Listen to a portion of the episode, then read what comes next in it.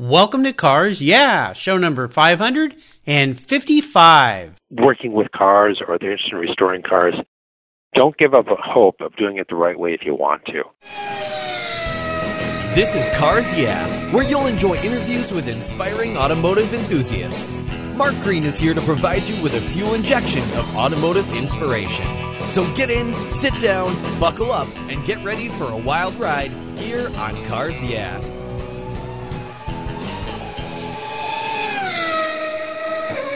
I'll never worry again about having a dead battery with my NOCO Genius Boost Jump Starter. This compact tool fits in my glove box and features rechargeable lithium battery technology that'll jumpstart a dead battery in my car, boat, truck, or RV. The Genius Boost features built-in spark-proof technology and reverse polarity protection to safely jumpstart any of my vehicles. The compact, ergonomically designed clamps are built from solid copper for maximum conductivity. There's a built-in ultrabright dual LED flashlight with seven modes, including an SOS and emergency strobe.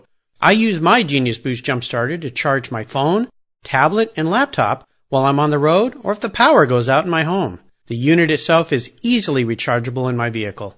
The Genius Boost from NOCO is the ultimate emergency tool that's safe and easy to use. Quality design, state-of-the-art technology from NOCO, the battery car source since 1914. I've got one in each of my vehicles. Get yours at geniuschargers.com.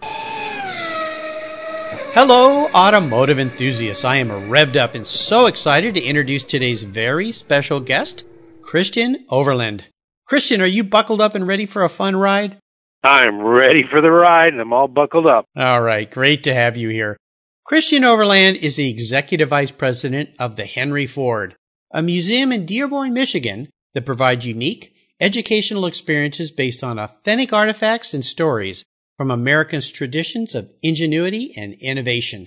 Christian is responsible for leading and managing the strategic planning, national positioning, and visitor experiences both virtual and on site.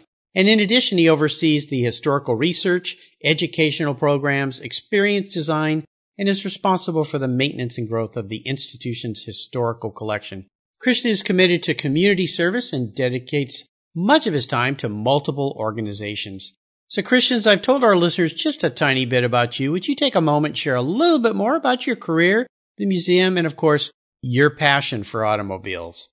Oh, sure, Mark. First of all, it's great to be here on Cars Yeah with you. You're welcome. Uh, really love the show. Awesome. So, yeah, I, I am a historian. I got my start in American Studies and Art History and really focusing on design and design history. And I started off the, as a, a docent, a volunteer at the Walker Art Center in Minneapolis. Ooh, nice place. Uh, hanging around, yeah, beautiful place, hanging around the design lab there. And then uh, got my first real museum job at the Minnesota Historical Society. And then I got to work out in Cooperstown. And then I started working with the Henry Ford in 1993. Wow. I brought Buckminster Fuller's Dymaxion house. I took it down on the plains of Wichita, Kansas. And talking about automotive. Yes. It's an automotive style house, you know, in the sense of that it's an aluminum house that is uh, riveted together. Cool. Kind of a cross between airplanes and automotive. Yeah, just a little. Well, it sounds like you've had a really fun career path, and now a lot of people would say, well, he just gets to play with cars all day, but there's a lot more than cars to the museum, right? Oh, we have 26 million holdings in our collection. What? 26 million? Holdings, right. Oh my so gosh. Roughly about 25 uh, are 2D artifacts ranging from photographs to papers to advertisements. And then the, about a million art, artifacts that are 3D that range, of course, from the car collection, other automotive. We have trains, locomotives, design collections, everything Wow. from the Charles and Ray Eames lounge chair to refrigerators, sewing machines, uh, power units. We have the oldest surviving steam engine in the world, the 1760 Newcomen steam engine from Britain, Wow. and 80 historic structures out in Greenfield Village, which is part of our property too. So everything from Edison's Menlo Laboratory to the Wright Brothers Bicycle Shop and Home. It sounds like a place where you just don't go for one day. You spend a whole week because there's just so much to see. It is a multi-day, multi-venue destination. You're, you're right. And I've been here for almost 25 years, and just in that, I have not read every label. Oh, I can't imagine. Yeah. I mean, when you've got that many, it's just fantastic. And, and as my description stated at the beginning, the museum is really about the traditions of ingenuity and innovation for America and, and all the things that were created and have been created. Uh, just fantastic. I have not been to the museum, but it is on my list. And now that I've been able to talk to you, I definitely have to get out there since I, I know a guy that can maybe take me on a special tour. But uh, I really appreciate that. As we continue on your journey, I always like to start with a success quote. This is some kind of saying that's been instrumental in forming your life and your success. And as I always say, it's a really great way to get the inspirational tires turning here on cars. Yeah. So Christian, take the wheel. So one of my favorite quotes is actually by Henry Ford. Whether you think you can or you can't, you're right. yes, that is definitely one of my favorites. And I'll tell you something, my emails from my personal email, that is my salutation. I love it so oh, much. that's good. That's yeah, good. yeah, absolutely. The other quote I like from Henry Ford is "No end to refinement." Well, that's a new one on me. I like that. Well, how have you incorporated those two quotes into your life and what you do there at the museum? Well, the Henry Ford, its museums, which include Greenfield Village, the Outdoor History Museum, and Henry Ford Museum, which is a 12 acre indoor museum, and then the Ford Rouge Factory Tour, all of those experiences, you know, we think about how do we connect the past to the present and to the future, almost bringing the past forward, if you will, along with those themes of ingenuity, resourcefulness, and innovation. So I use the quote whether you think you can or think you can't, you're right, as a way to really test myself as a historian about making things possible. Mm-hmm. And my job with my team is really to inspire people to build a better future. So we got to be positive in everything that you do. If you believe you can do it, you can do it. And one of the things I've learned over the years in museum business, especially at the Henry Ford, is that if you can dream it, you can probably build it.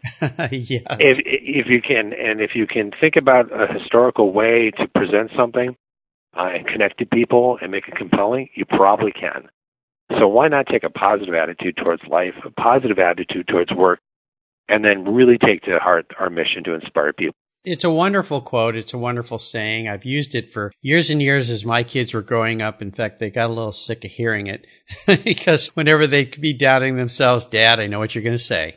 Henry Ford's quote. So it's useful. Yeah, it is very useful. And I think to this day that kind of dwells in the back of their skull whenever they doubt something that they're going into that's new. You know what? I can do this. That's right. I can do this. Well, it's a great quote. Both those quotes are great. I appreciate you sharing those with our listeners. Let's go back in your time a little bit. I'd love for you to share a story that instigated your passion for cars. I know you have a design background. You love design. You love artifacts and art and all of these things. But is there a pivotal moment in your life when you realized that, you know what? I think I'm a car guy.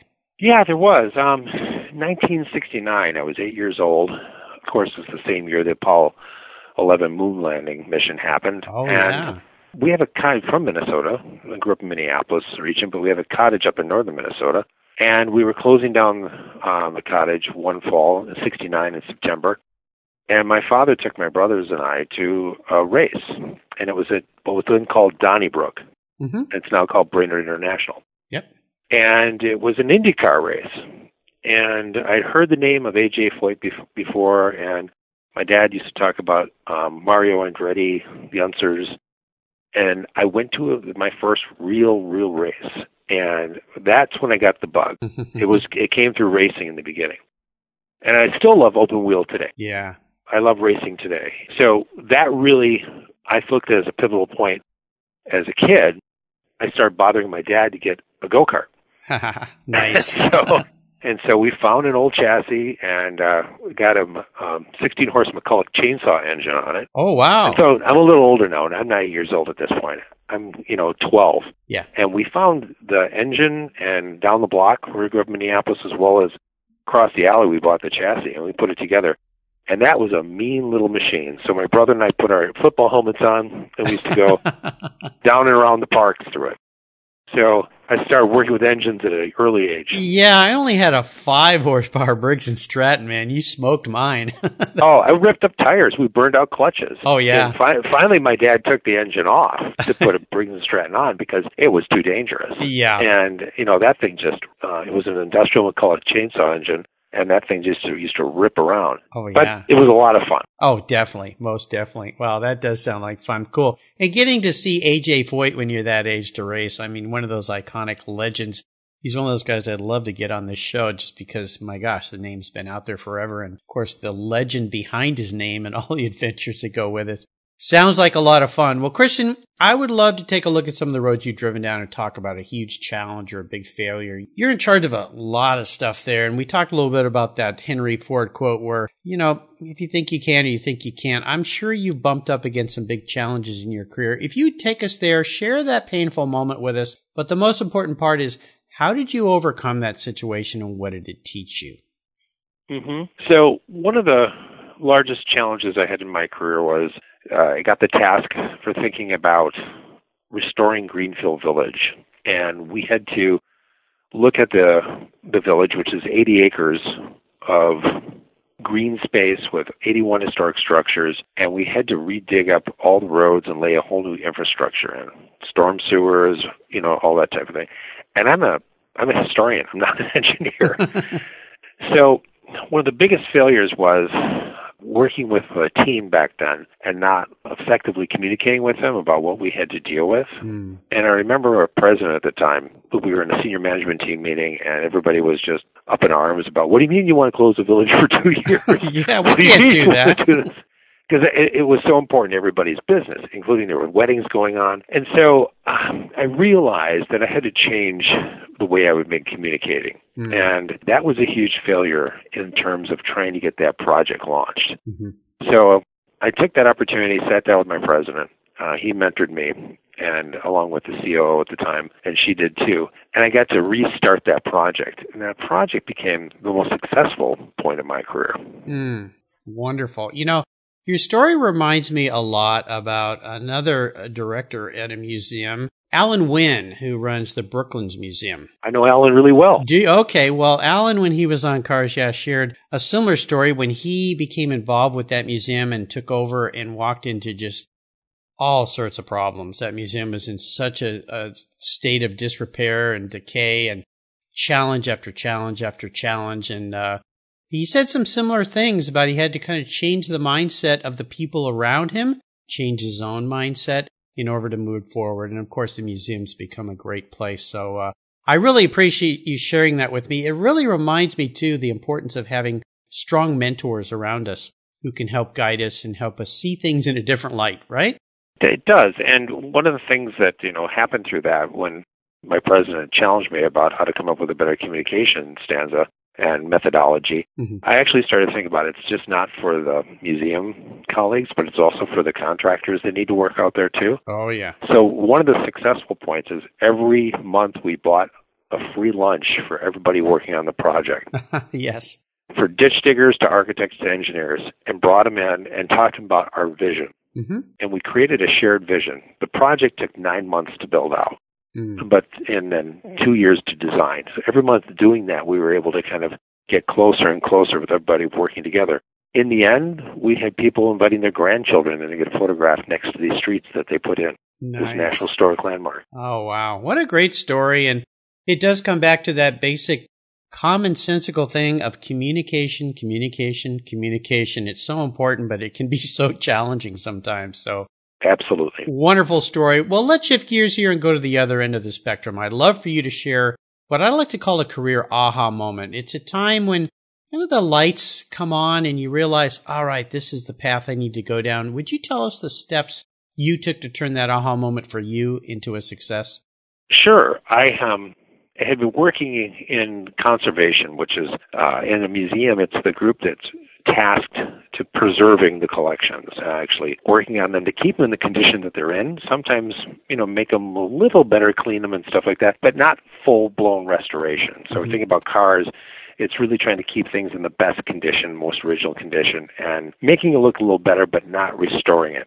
And the big difference is in terms of you don't want you want everything to be reversible that you do Mm. for future generations. If they came up with a better idea than you, they could reverse it. Right. So I had been working in that area, and there was a pivotal moment in my career about do I want to continue to do that? And I've been working on designing collections, architecture, con, you know, conserving them. And I remember living in Ann Arbor, laying back in my bed, looking at the ceiling, like there's an opportunity here, and I got to figure this out. Mhm. And so I decided to go into the programming division area Hmm. and then work in collections in a new way. And so the difference and change, the big aha for me was as a historian, rather than preserving things, I was presenting history. Ah. And that was the change. And I really found my niche. And I'd say the lesson learned in that is, you know, experiment, take risks, and to find the right niche, the right slot to be in for your career. right. And once I found that slot, a lot of things happened. Good things for the organization, good things for other people. I knew how to be a, a better leader, Mhm. and so the whole thing took off. And that was my biggest aha moment was realizing, yes, I could have a career in preserving, but what about a career in presenting and telling the story? Yeah, yeah, I love that. I love that. Just a different perspective, somewhat of a uh, switch in mindset, if you will, so or a paradigm shift, as they say. So, very nice. I love it. Well, let's talk about proudest career moments. You've been doing this for a while, so I would assume you've had many, all the experiences you've enjoyed. But is there one that stands out you'd like to share with us? I guess going back to the Greenfield Village restoration, when we all said and done, the village had been closed down for, like I said, nine months, and no one was allowed to kind of get in as far as the public to see what was going on. And this is a place that gets 600,000 people a year in it. Wow. And, you know, so over our entire site gets 1.7 million people uh, ten, for annual attendance a year. oh my gosh. And so the village was shut down, and we were opening it up to the public. And Bill Ford, who was our chairman of the board at the time, Bill Ford Jr., came in and he did the opening address with the governor and our president. And at that point in time, he called me up on stage uh, with our president, and we were in front of 12,000 of our members. wow. So these are members of the organization. The place was packed. Yeah. And with me and uh, the director of facilities management, who was my partner in restoring Greenfield Village, we were all able to cut the ribbon and let all those members in. nice. And I still remember the excitement today of the faces of the children and the families. Just were delighted to get back in. And since that time, since we restarted, attendance has grown. Uh, we were able to do more programs, and people visit us around the world now to see what we've done in Greenfield Village. Wow. And another proudest moment is is when we were looking at our 1965 Indy 500 winner, the Lotus 38-1, Jim Clark's car. Hmm. And I was over at Goodwood walking through the Formula One paddock. And for your listeners who don't know what Goodwood is, it was the Festival of Speed, one of the greatest uh, vintage racing events in the world. And I was walking through the Formula One paddock, and I was thinking about this car that we had, and I was seeking out anybody from Lotus, you know, thinking about, hey, can someone help us think about how to conserve it, or you know, actually get make it look better? And I introduced myself to someone in a Lotus shirt, and he turned around and said, "Hi, I'm Clive Chapman. How's my dad's car?" Oh my gosh. yeah, and it was just a stunning moment, and and it was like, "Oh, uh, hi, I'm Christian Overland from Yeah. Ford." Your car's great. And and so Clive and I are the same age, and he's running Classic Team Lotus. He came over a year later, and we made the decision to after we walked through and re- real realized we had the original engine. It had not been changed. It, it like the Mark IV uh, Le Mans winner. It just came off the track of the Indy track and just was deposited in the museum. wow. And we thought, really, we should conserve this, pull it apart, make sure it's all lubed up because this is all original material. Yeah. So we flew it back over to England and we conserved it, had the engine work done, of course, too, pulled it all apart, put it back together, and then we premiered it at Goodwood. Oh my gosh. Wow. Did somebody actually take it out and drive it? We drove it up the hill, Oh my raced it up the hill. Lord March was the first one. We gave him the honor. He's the Earl of March who runs Goodwood. Oh yes. And then Jackie Stewart was the second. And Jackie Stewart, of course, was great friends of Jim Clark. Mm-hmm. and Jackie had a very quiet moment. When he got, you know, we, he roared it up the hill, and it was just brilliant. The, Yeah. the special V8 engine with those trumpeting exhaust pipes just screaming up the hill. And I was watching all these wonderful UK British enthusiasts just cheering for this car because it's the first time this car has ever been in the United Kingdom, right? Right. And of course, Jim Clark is a major hero of all the all those people. Yes. And they're cheering as the car get up there, and um, we're watching on the monitors, and everybody's just roaring. Jackie gets out. Emerson Fittipaldi gets up there, and and he pulls Emerson Fittipaldi out the car. He goes, Emerson, get in this car, get in this car, sit in this car. And Emerson sits and goes, it's all still here. Mm-hmm. And Clive Chapman, you know, he and I are standing there together. That was a proud moment. Yeah. It was like it was like unveiling a Monet, Oh yeah. you know, Yeah. and you know to the art world. It had been long lost, wow. and this wonderful car had life being breathed in it again for you know hundreds of thousands of people who enjoy. Oh my goodness, goosebumps on my arms on that one. awesome story. Thank you for sharing that. You're welcome, Mark. Well, let's have a little bit of fun here, go back in time again, and I'd love for you to share your first really special car. You talked about that overpowered go kart, but is there a vehicle in your past that really stands out for you? It's actually my first car. My first car was a 1966 Ford Cortina with a Lotus engine, Oh, cool. and it was an awesome little English Ford. Yes. And and I bought it for three hundred dollars. Even better. yeah, and so that was a great car, uh, four cylinder, easy to work on. Oh, yeah. In the Minnesota winters, though, a little hard to start. So, I hate to admit this, but on some cold nights in January, I filled up the gas tank and just left the car on overnight, Oh, my so I gosh. so I could get to get to school in the Get morning. to school the next day. Well, where I lived, it was 15 below in Oh, January. ma- yeah, it gets cold where you live. But it was a great car. I love that car. Uh, it had, you know, uh, full instrumentation.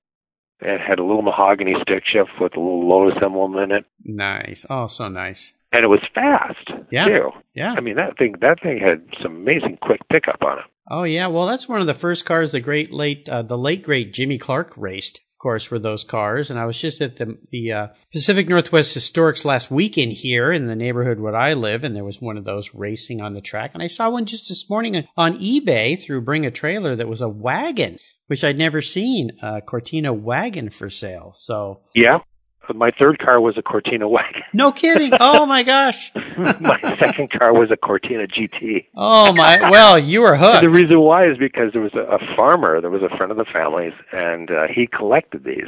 And he Oh. put up on his farm in Pine City, Minnesota. And so, whenever you know, unfortunately, my first car, I got into an accident. Someone rear-ended me and bent the the um, frame. Um, so, but he sold me another car. And it was about three hundred bucks. Wow. And then my third car, the Cortina station wagon, which was a light blue, I had for a long time. Well, your first car for 300 bucks was a little cooler than mine, most definitely. I bought a uh, Chevrolet Nova, Chevy Nova, 1967 for 300 bucks from a neighbor. So, uh, I know if it's not a bad car. well, not bad, but yours is much cooler for sure, especially given the history. So, very nice. Well, how about a car you've owned that you've let go that you really wish you had back? That old seller's remorse.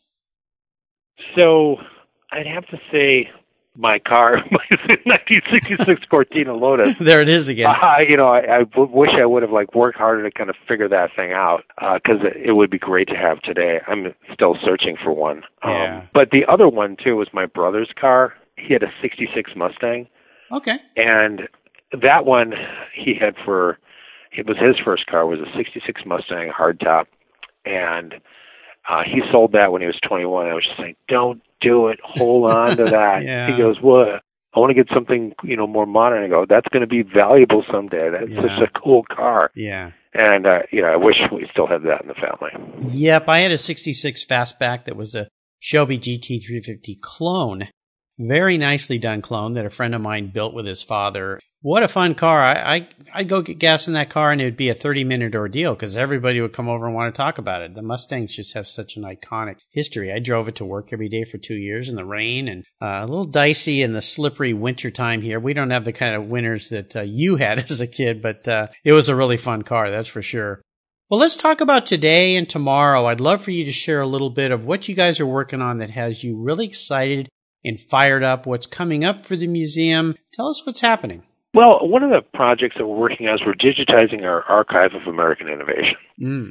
And a big part of that is the auto archive. hmm and the racing archive. And so we've been uh, digitizing uh, the photographs, objects, and things. And when I say digitize, it's just not a photograph of it. We actually um, put a narrative to it and create metadata so it can link with other things. Mm. What's exciting about it is that we're cr- able to create a digital framework and digital artifacts for people to use in a variety of ways. Mm. It's almost like we're sharing this great knowledge with the world again. Oh yeah. You know, it's rather than just going to a library, people can go on their desktop to get it. So that's really exciting. And from collectors to uh, sports writers, for people who are doing articles or books, or people that are just interested in the, the stories, Yes. we get a, a lot of um, fan mail coming in either through email or letters saying, "Can you guys put up more stuff?" Mm. And so that's very exciting for us. Oh gosh, I, I can't wait to have some fun time playing in there. I can see how it would consume a lot of time. I've had a lot of restoration experts on the show here, and they've all said to me, you know, it's so nice now to be able to go out online and get accurate facts about cars that we're restoring, whatever mark they might be. John Wilhoit, who's uh, very well known for old Porsche 356s and old uh, short wheelbase and long hood 911, said that the information that he can find now to make things accurate in his restorations are so so valuable. And you mentioned that race car. I used to race vintage cars. I raced a Lotus uh, Formula Junior 18 that had an Ford Anglia engine in it. So the old four cylinder uh, engine, which they modified and uh, beefed up from about 500 cc to 1100 cc. So uh, very cool cars indeed. Well, here's a very introspective question for you, Christian. If you were a car, what kind of car would Christian be and why? that's a great one. um, uh, hey, it's uh, relevant because the time that just happened the past few weeks. But I'd be the 1967 More Ford Mark IV Le Mans winner. Ooh, okay. Well, why that vehicle? You're the first one to pick that car. Well, I'll tell you why. Because it's the first all-American Ford, uh, Mhm. all-American car built, built in Dearborn, Mhm. chassis and everything, Kar Kraft, and then all-American engine, and then all-American team. Ah, okay. So Bruce McLaren and Chris, you know, the one in '66, but this one is the all-American. And the reason why is because I'm an Americanist historian. I Yep. study American history. I, you know, write about it, present it, create exhibits about it. It's also one of the coolest cars of it in our collection too. It's really a jewel in the crown, and it's original. Hmm. It raced at Le Mans, and they deposit it in the museum. Oh, wow. And it, and it even it even has a cracked windshield because wind, I know if you know about the stories. The windshields where they were cracking, and Henry Ford II had to fly a bunch of windshields over on some on jet airliners in first class to get them to France in time for the race. Oh my gosh. Wow. So there was something wrong with the annealing, and this windshield eventually cracked too, but Mhm. it made it through the race. So, anyways, I love that car because of its American drive of innovation. Yeah. Um, what it did at Le Mans, you know, which is you know threw the gauntlet down against Ferrari, and and then from 67, 68, 69, you know, they had three the three wins together. Oh yeah. Just wonderful history there. So very nice choice. I like that. And I like the reasoning behind it even better. So it makes sense to me. Well, and AJ Foyt drove it, and so did Dan Gurney. That's the other. Oh, that's right. Yeah. A couple other, yeah, a couple other people from your past. of my former heroes, two of my heroes from my youth. Oh yeah, fantastic. Ah, wonderful. Great choice. Well, Christian, up next is the last lap. But before we put the pedal to the metal, let's say thank you to today's Cars Yeah sponsors. If you own collector cars and still have a little bit of money left over, congratulations. You're ahead of most people. But what should you do with the money you don't spend on cars? Talk to Chris Kimball, certified financial planner practitioner. For over 20 years, he's been helping people just like you and me with their financial planning and investments. And he's a car guy too. Call 253-722-PLAN. Or you can view his website at www.chrisvkimball.com. Make sure your investments are running on all eight cylinders, or 12, or 16. Securities through Money Concepts Capital Corp. Member, FINRA SIPC. Okay, Christian, we're back and we're entering the last lap. And I'm going to fire off a series of questions and ask you to give our listeners some very quick blips of the throttle answers. So here we go. What's the best automotive advice you've ever received? Be 15 minutes early to any automotive meeting. yes. yes, great advice. Would you share one of your personal habits that you believe has helped contribute to your success over the years? I listen and I make decisions that are informed. Mm. So listening and don't don't be rash in decision making, but really make decisions that are informed. Perfect. Now, how about a resource? I know there's lots of great resources out there, but is there one in particular, maybe two, you could share with our listeners?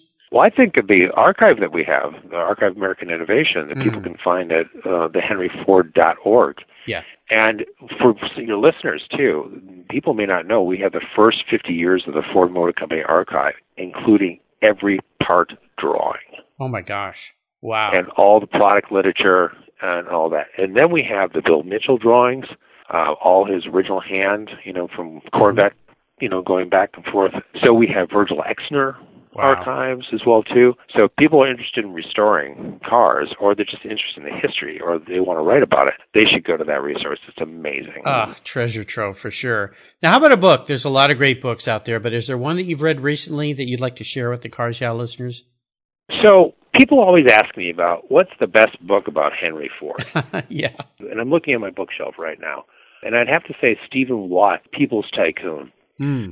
Uh, it's a great book. It's a well balanced book. The thing about Henry Ford, he's a very complicated man. Yes.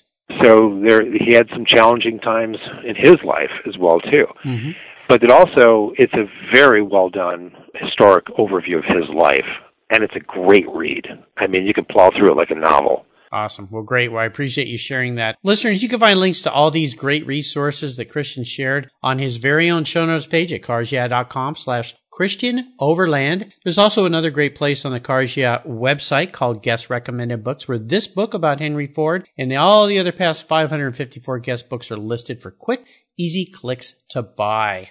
All right, Christian, we are up to the checkered flag, and this last question can be, sorry I have to say it, a real doozy.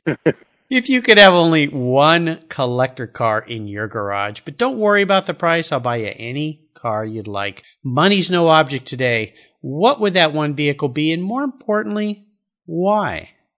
So I wouldn't take anything out of the museums because I want them available to the public. Mm, nice. But the one car that I want to have in my garage is an Overland Speedster. oh, An okay. early Overland Speedster. I've seen a couple around. The name works for me. Yes, just a little bit. But I really like the way they look, the way they're designed, and I'd love to have one of those in the garage.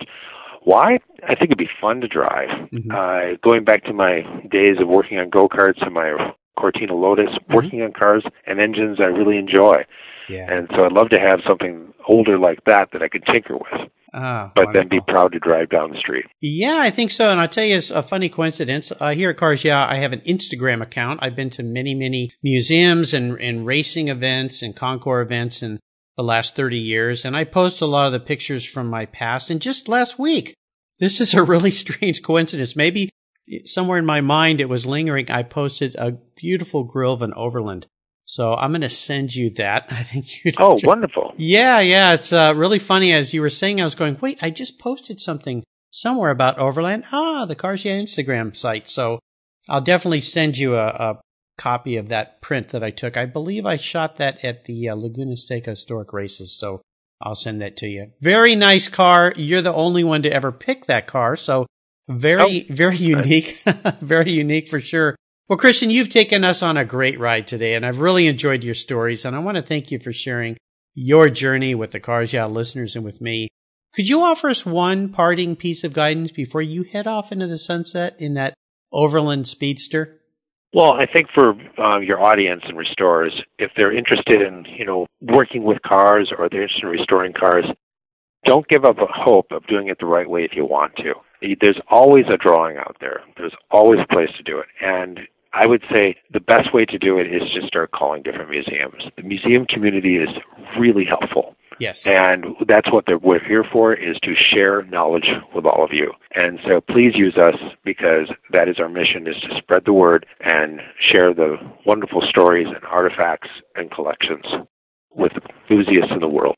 Yes, it's very nice of you to share that. I'll, I'll, remind our listeners on the Cars Yeah website, there is a tab at the top called resources, and I've divided up all my past guests by the categories, and there's a category in there called museums, where this show and all the past dozens of museum directors who've been on Cars Yeah are. So I think that's a great piece of advice you've shared there. Check out all those museums. All those folks would love to hear from you. So if you're looking for a specific car to restore or anything about history of, of automobiles, uh, definitely a great place to go. And Christian, what's the best way for our listeners to learn more about you and the museum?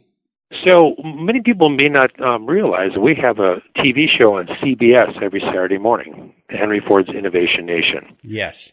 And so it's 52 weeks of TV, and you can see us on there, our curators and myself, uh, nice. talking about innovation, and there are car stories on there too. So there's that.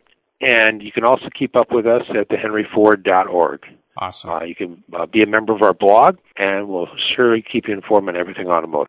Definitely. So they can go to your website, they can sign up, receive that blog, and uh, receive any notifications from you as well, correct? Absolutely. Perfect. Well, listeners, again, you can find links to everything Christian's been so kind to share on his very own show notes page at carsyeah.com. Just type Christian into the search bar. His page will pop up with links. If you're in the Dearborn area or anywhere near there, check out the Henry Ford. It will be well worth your visit and a plan a couple days. I have a feeling I'm going to have to get back there as well. Christian, thank you for being so generous today with your time and your expertise and for sharing your experiences with the listeners and with me.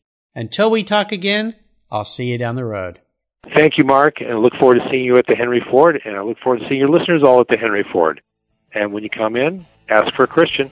Absolutely. Thank you so much for joining us on today's ride here at Cars Yeah. Drive on over to carsyeah.com to find show notes and inspiring automotive fun. Download your free copy of Filler Up, a fun book filled with gorgeous photographs of fuel filler fun, including quotes from more inspiring automotive enthusiasts. Download your copy today, and we'll see you next time on Cars Yeah. Yeah.